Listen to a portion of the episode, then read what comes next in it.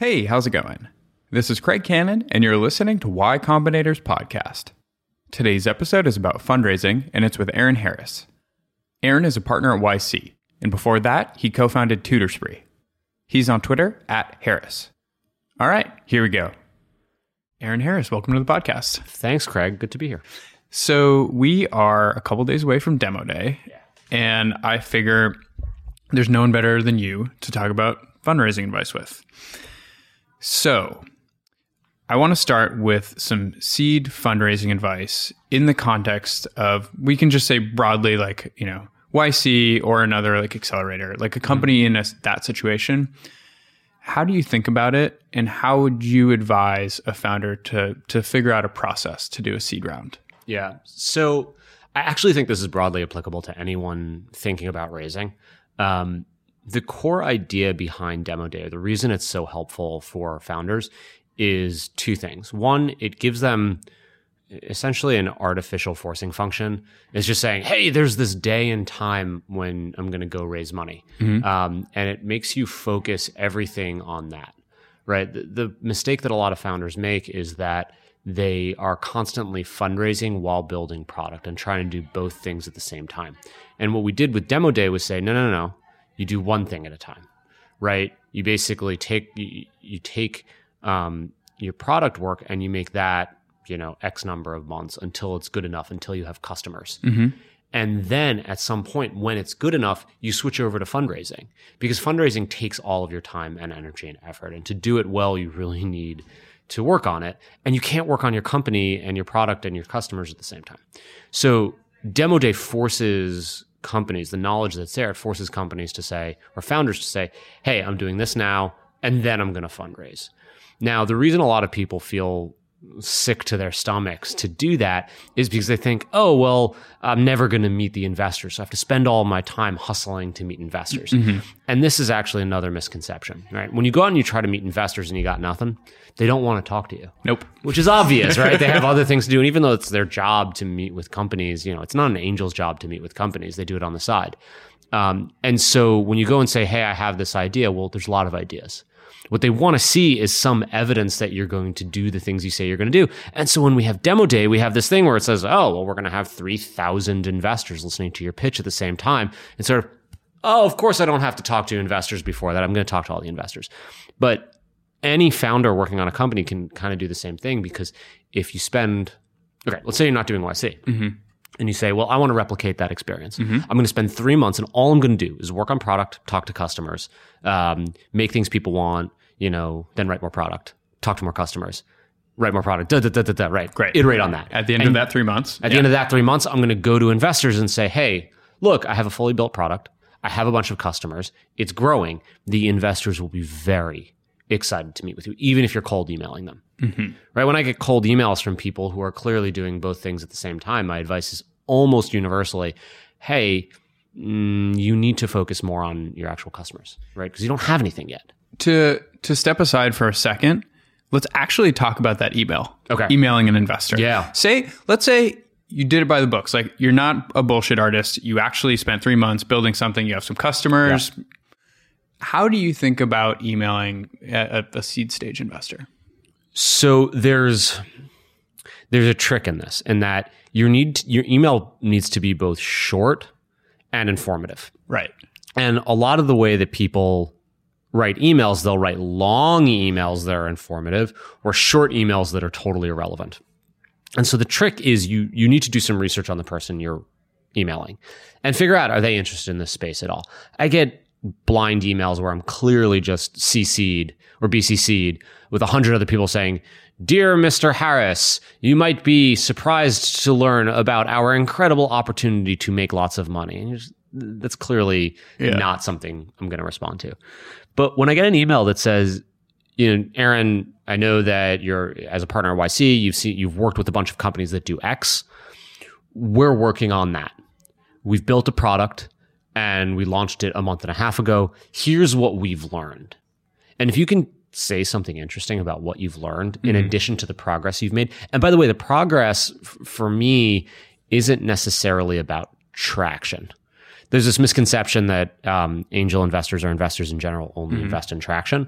Um, and it's true that that's nice, but what we're more interested in seeing, or at least what I am more interested in seeing, is how much progress have you made relative to the time you've been working on something? And that progress could be actual traction with customers, or it could be doing something that's hard technically in a short period of time, or building something interesting in a short period of time. The thing that no one wants to see is I've been working on this for four years and I just finished the alpha of what I'm working on. Right. You sort of say, okay, I understand you're working nights and weekends, but it's unclear that a little bit of money will accelerate that. Right. And and how important do you think it is in terms of um, communicating your unique insight to the investor? I think it's useful, but to me, it's less about.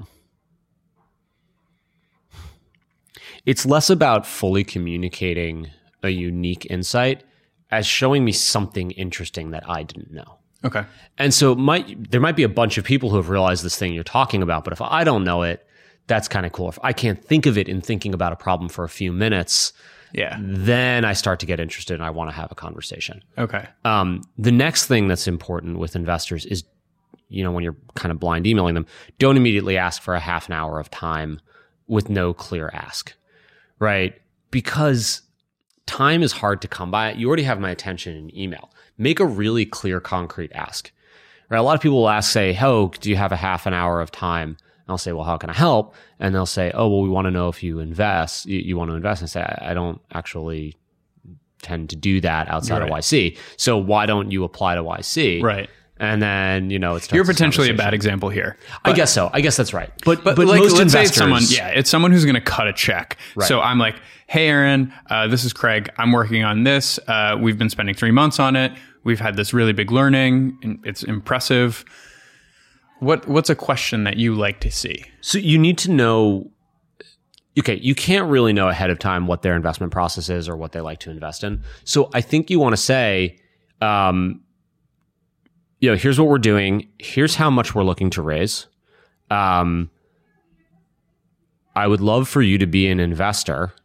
What else can I tell you? What else would be interesting? Or can we meet to discuss an investment? Okay. right? And people try to do this weird coy thing.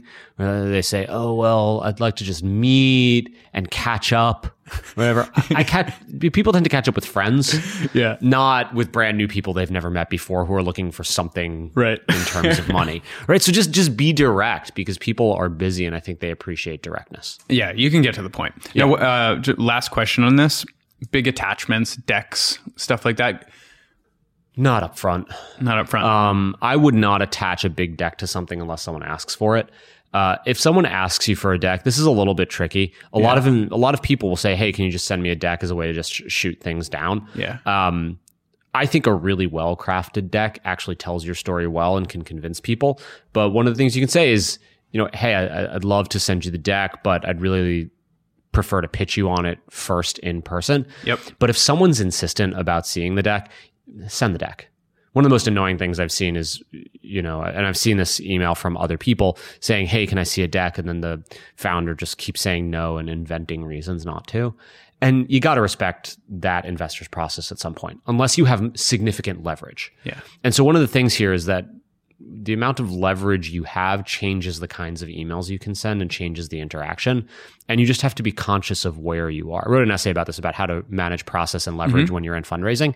And there's a continuum about what you have to do to get money relative to how much interest there is in your company. Right. And you just need to know where you are. Yeah, and usually if you don't think you have much leverage, you probably don't have much leverage. And look, sometimes investors, well, it's rare that founders, uh, yeah, it's rare that founders underestimate the amount of leverage they have. They Yeah. usually overestimate, which leads to some funny situations.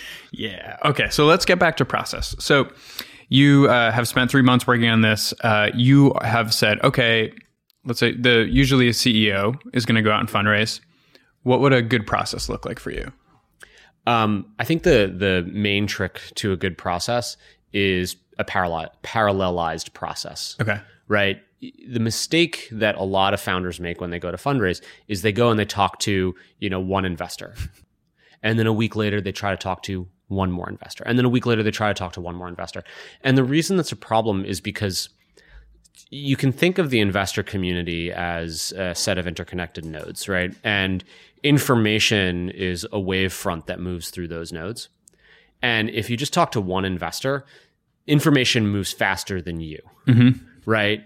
It's kind of like the, the the the wave propagates faster than the actual thing, um, or it's like uh, you know when there's a nuclear blast or whatever, right? The shock wave Or it's like lightning. Right. Or lightning. Yeah. Right. Right. You see the lightning before you hear the thunder. Yeah. Right. So it's like that. Information is moves at light speed. Yeah. You can only move at the speed of sound. Right. Yeah. Right. So when you talk to one investor at a time, basically information about your company starts spreading, but it's even worse than just a one to one spread because each investor knows multiple people. And so the wavefront gets wider and wider and wider. And so if you talk to one investor and they pass on you, they tell three of their friends, they talk to the schmuck Right. that has a stupid company, then those talk to three, those talk to three. And pr- pretty quickly, you know, you kill a whole section of potential investors if you pitch one investor badly. In contrast, if you set all of your meetings up quickly in sort of a, a tight time band, you can talk to everyone at the same time. And then they don't tell each other what's going on because they're all actively evaluating the deal. Investors don't share information about a deal mm. until they've kind of made a decision Yeah. because they want to look smart, right? Which I understand. They want to look smart or they want unique access and don't want to have to compete. And so if you immediately create a situation in which multiple people are seeing it, you raise your chances of getting something through. Okay. And then if you manage to create buzz around your deal where a bunch of people are actively talking about it and liking it, again, that information, that, that wavefront travels in a really positive way and more and more investors hear about you and want to get in. So practically speaking, stack as many as possible in a week. Yeah. Now within limits, right? You shouldn't schedule 35 meetings in a day. So you're exhausted, so right? you're exhausted, Yeah. right? Most people can't actually handle that. No. But within limits, yeah, you want to kind of stack the the meetings together. Okay. And so then when it comes to um, the actual meeting itself, I, I know you're, you're a proponent of figuring out the company's story. Yeah. So when it comes to storytelling, this, this is slightly different than, for instance, like a customer interview Yes. where you're doing a lot of listening. Completely different. Right. So how would you think about an investor meeting? Okay. Well, it's actually completely different from a customer conversation, not so much in how much you listen versus talk. Um, more about the kind of story you tell. So what's what's interesting is that some of the investor meetings that go best are the ones where the investors end up doing a lot of talking and they get themselves really excited about what you're doing Yeah. and talk themselves into a deal. So if that happens, don't stop them. if an investor is riffing on wild ideas about how gigantic you could be, kind of smile and nod and give them a right on and, Yeah, and you know, totally. get Yeah. the check at the end of it. But the story you tell to an investor versus a customer is different because to the investor, you're telling the story about how you are going to rewrite the future Yeah. in a way that creates that in in a way that makes your company gigantic right future is going to happen one way or another there's a future but what investors want to hear is that you're an integral part of it your company is an integral part of that and that by doing that you capture some major market. Customers don't care about that. Customers care about you solving their problem. And this is a weird thing because you know you'll see people who are so caught up because again you spent these three months talking to customers. And so you want to go to the investor and tell them oh here's this problem i solved. Let me tell you all about how i you know solve this problem so well and you want to do that but that's the smaller part of the conversation it's more what does solving that problem allow your company to do at a grand scale Mhm. the other mistake that founders make in that conversation is they jump immediately from where they are today to this grand vision of when they're a $300 billion company with offices all over the world. Right. That's a huge mistake because the investor doesn't have reason to believe you can make that transition. And so what you want to do is start small. Really start with what you're doing now and how that market is really interesting. And then if the investor's nodding along and getting into it, you start building, building, building, and then you get you can build all the way. And so and so that build, so you know, average seed maybe 18 months of runway, Something maybe like that. 24 months. Yeah. should be. I mean, things are getting a little crazy in the seed market in some places. You see companies raising three and four and five years of runway. Yeah. I actually think that's a huge mistake. Um, when companies are overcapitalized, they tend to make the wrong decisions. They do things that seem safe, right? They do things like they think to themselves, "Oh, well, we have all this time." right? And so we have lots of time. Let's be super incremental about what we do, or let's just hire a lot of people mm. because people look good and therefore will be good.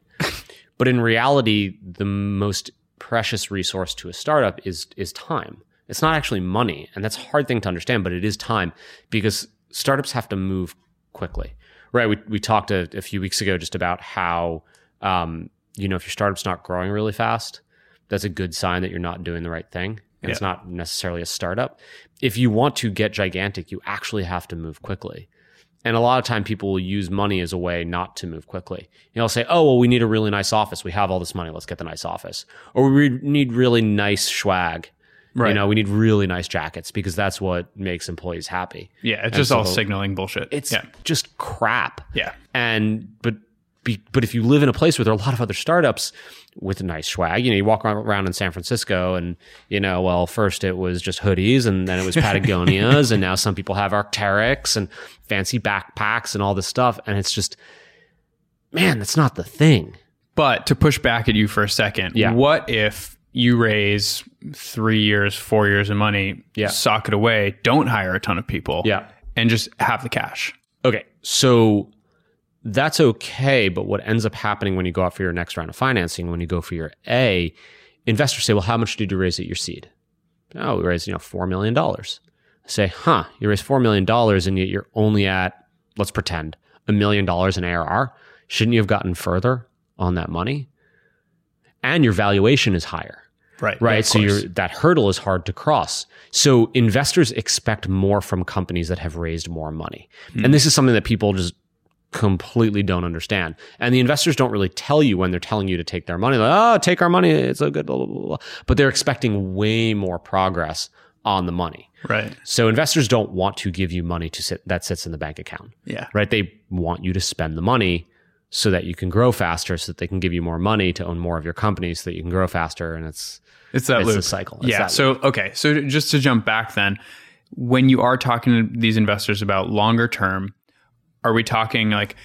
If you give me 24 months of money, this is what we can expect in 24 months. Or do you still push further in those conversations? it's both. Yeah. Right. It, it kind of has to be both. People want to see that you have a credible plan over the next, you know, 18, 24 months. They want to know what milestones you're going to hit, but they, they also want to know that you're thinking big, but it, it, it has to be attached, right? There has to be a, a continuous line from one thing to another Right. right? People make this this mistake where they have I don't know, a discontinuous story. I don't quite know what the right term would be. Well, I'm just imagining it's like, and then we're on Mars, Right. And you're like, wait, what?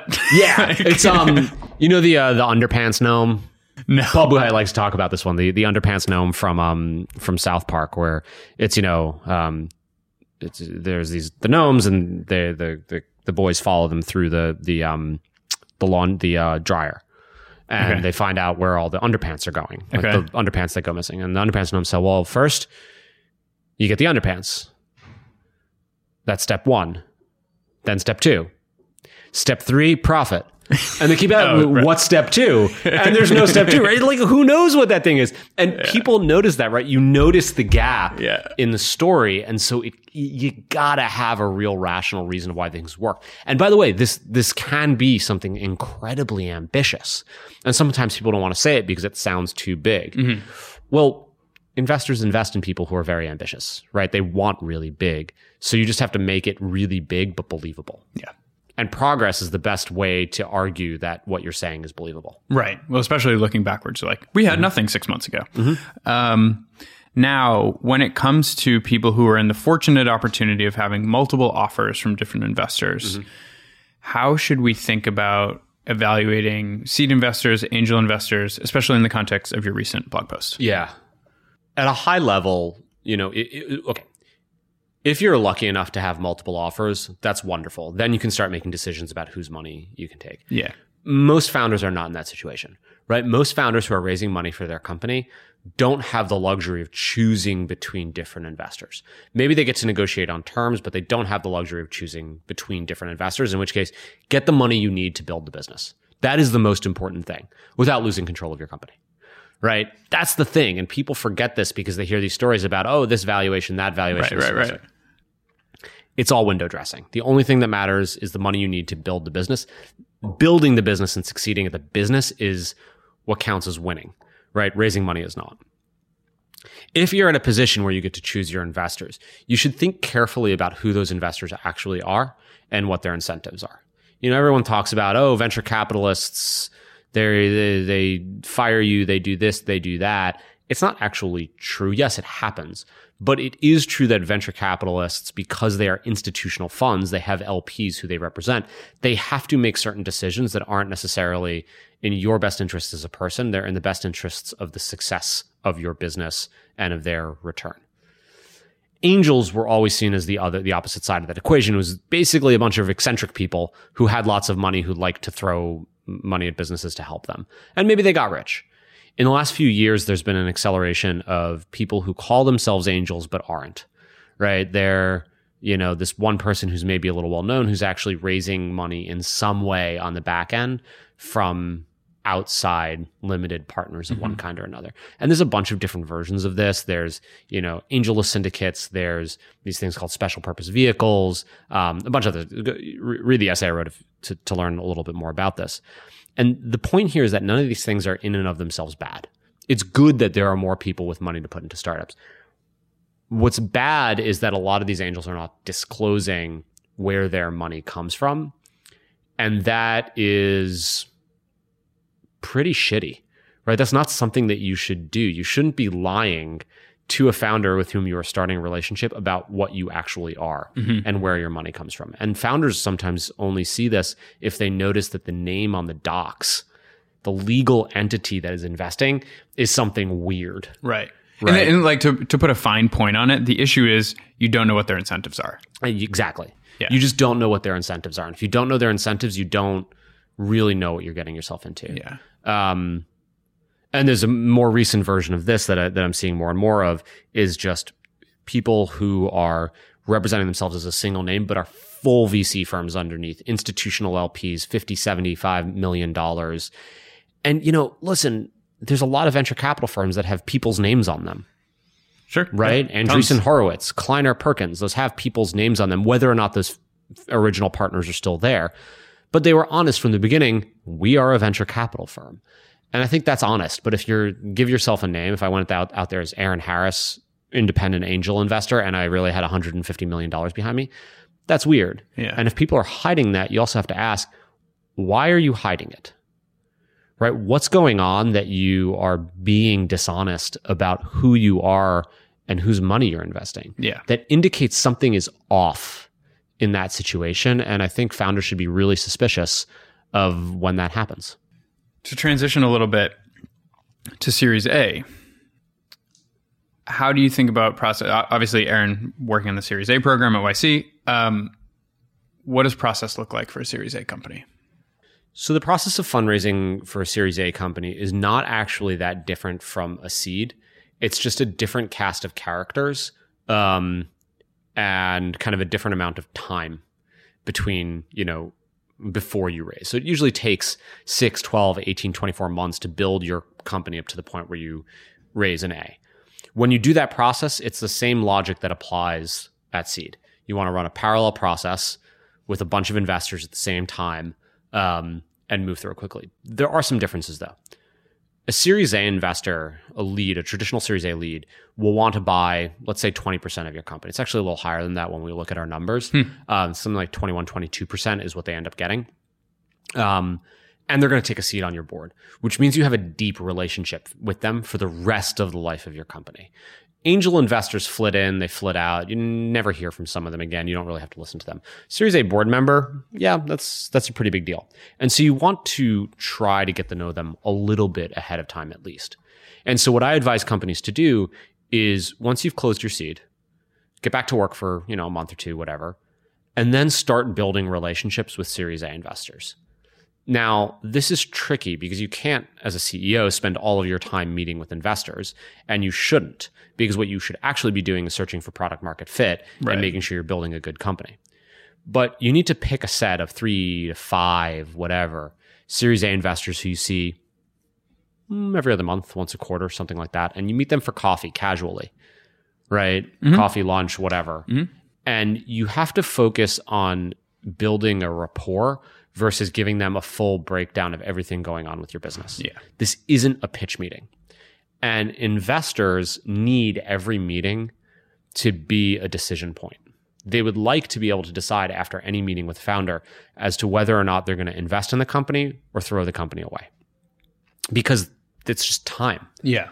right? And if you can filter through companies, you open up more time to filter through new companies. Right.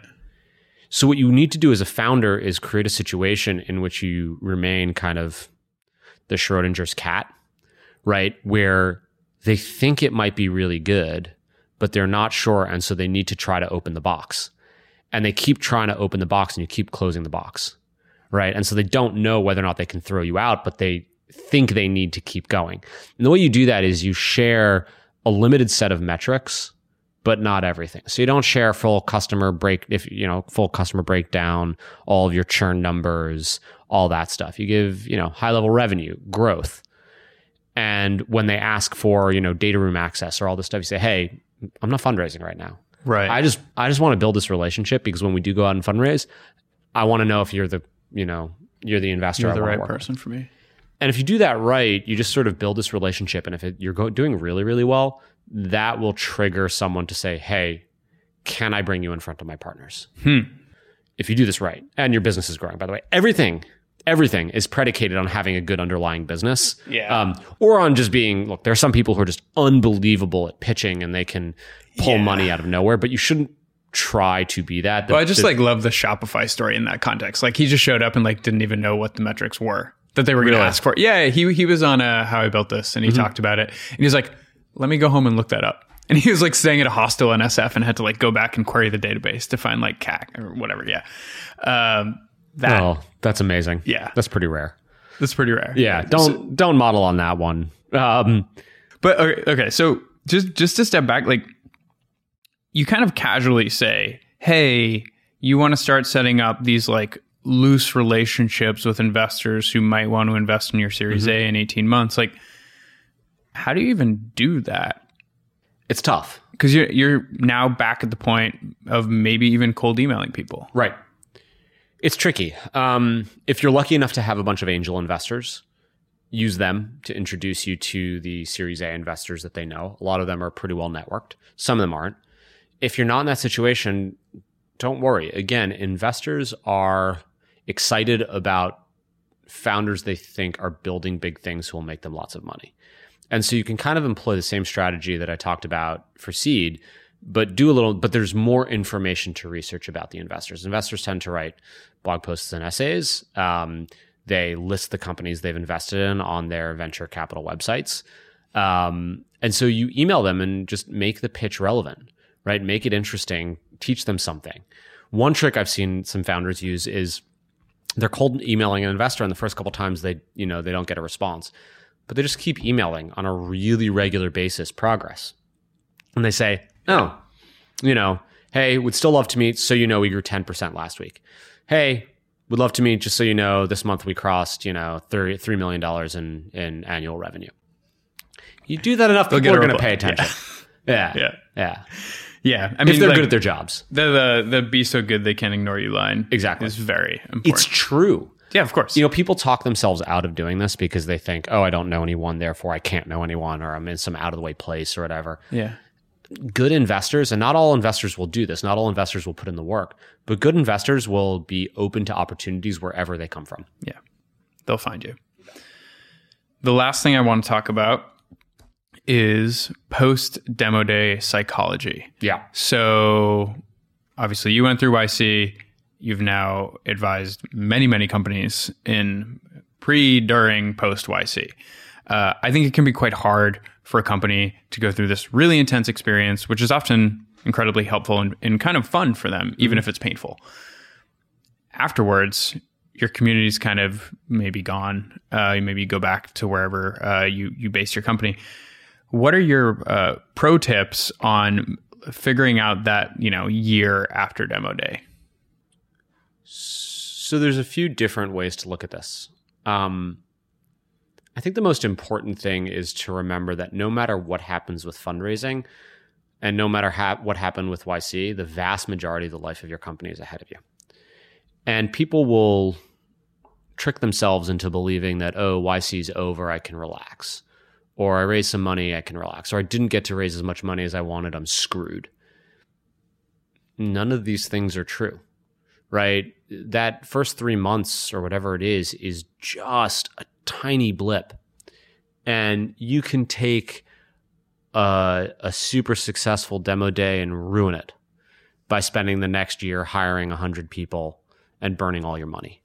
Um, or you can turn a really crappy demo day or really crappy fundraise into something amazing by figuring out how to build without money and getting profitable and then growing, growing, growing, growing, growing, and being really successful. Um, and so I think that contextualizing whatever you did during YC in the long run of your life is really important. I think that is even more true when you think about the startup in the context of the rest of your life. And I think that this is tough because we tell companies during YC, you know, this is your excuse to push off all social obligations, all this other stuff for three months. Yeah. You can't do it much longer than three months and remain kind of a happy, productive person. But different people have different balances there. And I will say that really succeeding with a startup at the highest level requires a lot of sacrifice in other parts of your life. And you have to be okay with that or not. And you have to strike the balance that makes sense for you. You know, if you have a young family, um, it's really hard to do a startup because a startup, a successful startup, a growing startup is all consuming in your life. And you might have to shut out everything other than your startup for periods of time. And that can wreak hell on your personal life um, no one else can force you into that decision or not. Right? That's your decision to make as a founder, whether or not you want to accept that. I think that there's a myth out there that you can have it all, that you can have, you know, all of your friends and the perfect personal life and the super fast growing startup and all that. And it's a lie that no one should tell you and you shouldn't believe. And anyone who does anything truly great sacrifices something else in their life. And that balance is different for different people. You know, I think for some people, um, you know, it comes down to choosing two out of 3 mm-hmm. You have your nuclear family or, or whatever, you focus on that and work. And friends or, you know, outside activities, yeah. fit them in when you can. And that's, look, that's a hard truth. I think for some people to accept because people want to believe that, oh, well, I saw this person on Instagram. They're really successful and they're, you know, flying to all these vacations and this and that. And it's just this lesson that you have to learn again and again that you have no idea yeah. what's actually going on inside someone's head and in someone's life and in someone's startup. You can't model yourself on something you see externally at all. You have to find the balance that's right for you.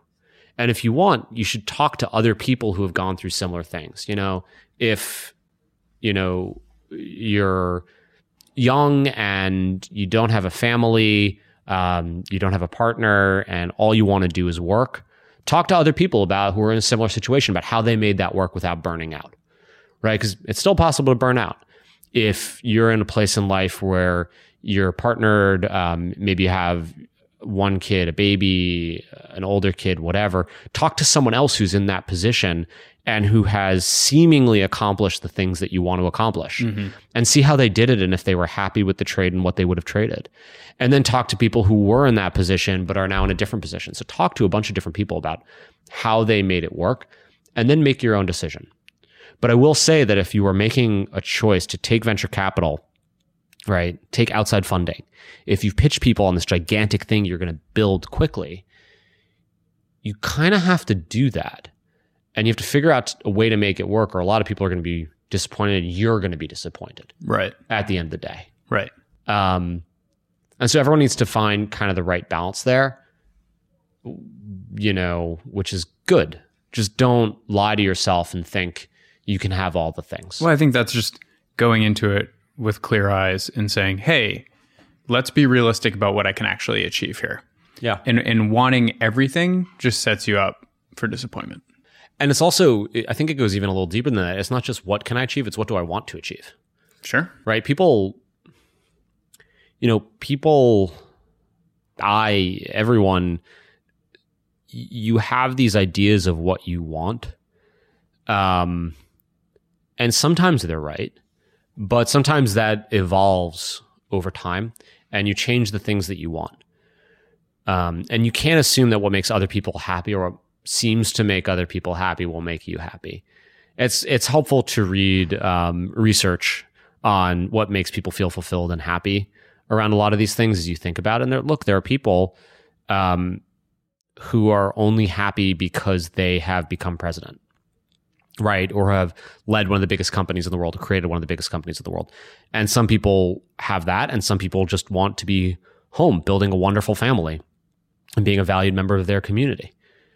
And those people are not necessarily different in their happiness if they've actually genuinely achieved what they wanted to do. Though the research would suggest that no matter what you do, having a healthy family life and friends is the thing that builds the most happiness Yeah. over the long run. Yeah. Winning the money scorecard is not usually. No, no. I know lots of very, very unhappy, wealthy people. Um, But on the flip side, being poor can make you sad. No, So- sure, and I'm not. I'm not saying that, and and it makes a lot of things a lot harder. Um, But the the point is that money isn't the thing. Um, and when you talk to people who've built gigantic companies, the thing they're most proud of is not how much money they've made, right? The thing that they're most proud of is the impact they've had on the world and the change that they've wrought in the way humans live. That's what's so insane about startups. That's what Super gets me so excited. Like, think about how quickly Google impacted the number of people they've impacted. Nothing else in history moved that fast on that scale Yeah. up until Google, right? Yeah. No nonprofit, no nothing.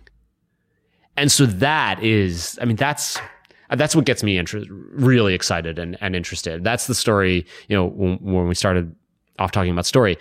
That's the thing. How do you rewrite the future? Right. And I think that a lot of people say, oh, well, I'm just a startup. We're not really going to change the way the world works.